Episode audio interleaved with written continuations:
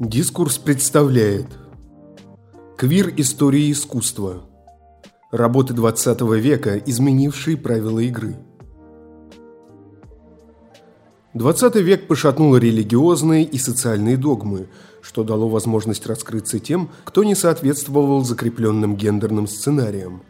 Если модели лесбийских и гей-идентичности еще могли как-то сосуществовать с гетеросексуальными, то выходящие за эти бинарные рамки варианты оставались в европейской культуре табуированными и невозможными. Новейшее время позволило открыто обращаться к теме сексуальности, свободы выбора и индивидуальности. Мы публикуем фрагменты из книги «Краткая история квир-искусства» Алекса Пилчера – где он разбирает 70 произведений, авторы которых пытались нащупать границы дозволенного при изображении тела, гендерной идентичности и человеческих взаимоотношений. Роберт Монтенегро Вацлав Нижинский в образе Дафниса из балета Михаила Фокина «Дафнис и Хлоя» 1912 год. Краткая карьера Вацлава Нижинского 1889 1950-е годы, обрела легендарный статус в истории современного танца. В течение пяти русских сезонов зрители со всего мира восхищались юношеским атлетизмом танцора. Совершив ошеломительный гран-жете в известность, Нижинский стал секс-символом для поклонников всех гендеров. Этому способствовали его откровенные и нередко женственные сценические костюмы – Потому-то рок-звезда Дэвид Боуи и описал свое альтер-эго 1970-х Зиги Стардаста, нечто среднее между Нижинским и ширпотребом из универмага Вулворth. Боуи приобрел статус квир-иконы в январе 1972 года, когда в интервью для Melody Maker сообщил, что он гей. И хотя такое публичное признание было немыслимым во времена Нижинского – Квир-аура танцора стала причиной сплетен о его шестилетней связи с Сергеем Дягилевым 1872-1929, создателем русских сезонов. Показательно и то, как много гей-художников рисовали, писали, лепили и фотографировали танцора на пике его славы. Помимо Роберта Монтенегро в этом списке значатся Джон Сингер Сарджент, Глин Филпот, Жан Кокто, Уна Троубридж, Жорж Барбье, Этель Уокер и Адольф де Мейер. Его портреты массово тиражировались для поклонников. Работа Монтенегро взяла из малотиражного набора репринта, включавшего в себя 10 рисунков тушью, каждый из которых иллюстрировал одну из ролей Нижинского. Монтенегро прожил 14 лет в Европе, а затем вернулся домой в Мексику, где стал ведущим мексиканским живописцем-монументалистом – как и Дягилев, этот молодой художник не устоял перед квирчарами, творившегося в 1890-е годы иллюстратора Обри Берцли 1872-1898 годы. На представленном изображении тело Нижинского удлинено и фетишизировано благодаря стилизованным линиям в духе Берцлея. Небольшая голова и накачанная, изогнутая шея танцора вместе образуют практически столь же фаллическую форму, что и цилиндрический розовый куст на заднем плане. А короткая туника, вот-вот готовая раскрыть тайну пола этой андрогинной фигуры, бередит воображение. Ромейн Брукс. Питер. Юная английская девушка. 1923-1924 годы. Небывалая галерея всех известных дам с 1889 по примерно 1935 годы. Так еще юный Труман Капоте описал студию Ромейн Брукс после того, как побывал там во время визита в Париж. Личным гидом писателя в этой сокровищнице была Натали Барни, любовница Брукс, на седьмом десятке все еще являвшаяся самой известной и почитаемой в городе устроительницей вечеров для лесбиянок. Капота был на 50 лет моложе этих богатых американских иммигранток и был настолько поражен впечатляющим реестром культурных связей среди гомосексуалов, которым обладала эта пара, что даже прибавил 20 лет к и без того обширному периоду, в течение которого эти связи завязывались и укреплялись. Невероятная череда образов, которые писала Брукс с 1910 по приблизительно 1925 год, впечатляет и по сей день. Художница одной из первых продемонстрировала неизменную приверженность созданию квир-искусства.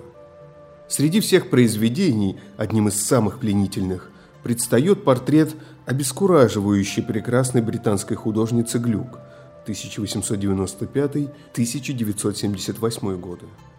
В зависимости от вашего прочтения трансгендерной мужской персоны Глюк, это полотно и его загадочное название открывают или, напротив, закрывают радикальные возможности для квир-гендеров.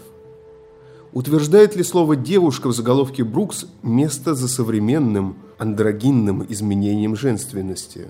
Или же наоборот, налепляет нормативный гендерный ярлык на личность, всеми силами стремящуюся отбросить подобные означающие? Прелесть термина «квир» как инструмента анализа искусства этого периода в том, что он позволяет оставить такие вопросы без определенного ответа. Четкое различие между осями сексуальности и гендерной идентичности было проведено не столь давно. Отнести глюк к категории лесбиянок или трансмаскулинных художников значит спроецировать в прошлое наши теперешние модели идентичности. Ейка Хасоя. Испытание розами. 1961 год. Человек, расположившийся в столь необычном месте, писатель Юкио Мисима – 1925-1970 годы. В 1961 году вдохновленный портретной съемкой Мисимы фотограф Эйко Хасоя задумал шестимесячный проект, предполагавший совместную работу с писателем над серией сказочных изображений, которая стала основой для его изысканного фотоальбома «Испытание розами» 1963 год присущее Миссиме страстное увлечение мужским телом, сочетало в себе тоску по ушедшим самурайским ценностям, восхищение мужской обнаженной натурой в западном искусстве и весьма современный интерес к бодибилдингу. Писатель начал тренироваться в 30-летнем возрасте и, достигнув желаемой идеальной формы, хотел показать ее всем, продемонстрировать движение своего тела каждому – в испытании розами он впервые театрализованно показал себя. После этого Мисима продолжил прославлять свое тело с помощью других фотографов, в частности Кисима Синаямы, родился в 1940 году, для которого он, как известно, позировал в образе святого Себастьяна, и одного из первых гомоэротических фотографов Тамо Цуята 1928-1973 годы. На этих образах выросла мачо-эстетики японский гомоэротизм. Гей-иллюстратор Гоми Сима 1921-1989, известный изображениями сильных татуированных мужчин в бандаже, даже взял себе псевдоним в честь писателя после того, как подружился с ним в тренажерном зале. На большинстве фотографий из испытаний розами на Миссиме набедренная повязка, но здесь он в балетном трико, а его тело от талии до кончиков пальцев застыло в позе спящей Венеры, репродукция которой виднеется на заднем плане. Как богиня обрезана до талии на этой сюрреалистической копии картины, так и Мисима переодет в женский костюм лишь до бедра, в то время как его руки и торс напряжены, чтобы подчеркнуть мужественность модели. Несмотря на невероятную виртуозность, эта барочная фотография не была включена в книгу 1963 года. Возможно, Мисима не дал согласия на публикацию, поскольку этот кадр – один из самых откровенно гомосексуальных в портфолио Хасоя. Ратими Фани Кайоде, Санпаноэ, 1987 год. В религии народа Йоруба бог Оспы в свое время считался могучим, внушающим страх и смертельно опасным, если его разозлить. Санпанои у этого имени есть несколько вариантов, например, Сапона. Был изгнан другими божествами, так называемыми Ориша. Бог был обречен на вынужденные скитания, а на поклонение ему в городах наложили запрет. Но это изображение было создано в Великобритании в конце 1980-х годов. болезнью которой страшились более всего в то время, был СПИД. Общественное беспокойство по поводу распространения ВИЧ достигло точки кипения, а правые политические группы и заголовки газет подогревали предубеждение большинства против геев и африканцев. Ратими Фани Кайода был и тем, и другим. Кроме того, он был ВИЧ-инфицирован – художник нашел отвечающий насущным проблемам символ в образе отверженного бога, который воплощает инфекцию и несет в себе угрозу смерти, но тем не менее предлагает защиту. В эти тяжелые годы другие художники-гомосексуалы обращались к образу святого Себастьяна, который уже утвердился как икона гомоэротизма – Давняя роль Себастьяна как святого, связанного с чумой, одновременно защитника от этой болезни и сострадательной жертвы, возродились в квир-искусстве, посвященном теме СПИДа. Раны, оставленные на теле Себастьяна стрелами, напоминали средневековым христианам пустулы страдающих от чумы. Тело бога Санпанои тоже покрыто пятнами – на статуэтки бога и тела жрецов также нередко наносились точки краски, знаки оспенных пятен. Во время кризиса 1980-х годов СПИД снова стал связываться в глазах общественности с узором отметин на коже, лиловыми пятнами и узелками саркомы капоши. Кажется, что все эти стигмы сливаются в образе Санпаноя – но о чем напоминает нам свеча в руках отверженного Бога? Даже несущая в себе болезнь тело гомосексуала ощущает огонь желания. Kiss and Tell, Сьюзен Стюарт, Персимон Блэкбридж, Лизард Джонс. Проводя границу.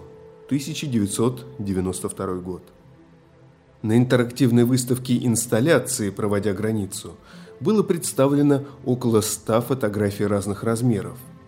Это организованная лесбийским коллективом Kiss and Tale выставка побывала в 15 городах. Экспозиция включала черно-белые фотографии лесбийского секса и близости. Фотографии были развешаны по стенам выставки в порядке возрастания интенсивности действий. Нежное объятие в одежде, откровенное изображение так называемого ванильного секса, сцены с плетками и кожей, бандаж, симуляции жестокости, а на последней даже присутствовал мужчина, как наблюдатель, но не участник. Женщинам предлагали описать свои реакции на стене, в прямом смысле провести границу там, где им казалось фотографии переходили на проблемную территорию – посетители-мужчины могли писать только в книге отзывов и предложений. Каждая фотография стала полем битвы эры лесбийских секс-войн. В 1980-х годах жесткие противоречия между феминистками, выступавшими против порно и за секс, раскололи движение за права женщин на Западе. Некоторые феминистические секс-войны все еще продолжаются – но те их участницы, что выступают за секс, имеют больше союзников. Среди лесбиянок борьба развернулась вокруг квир-секса, в котором использовались дополнительные фетиши, секс-игрушки или элементы БДСМ.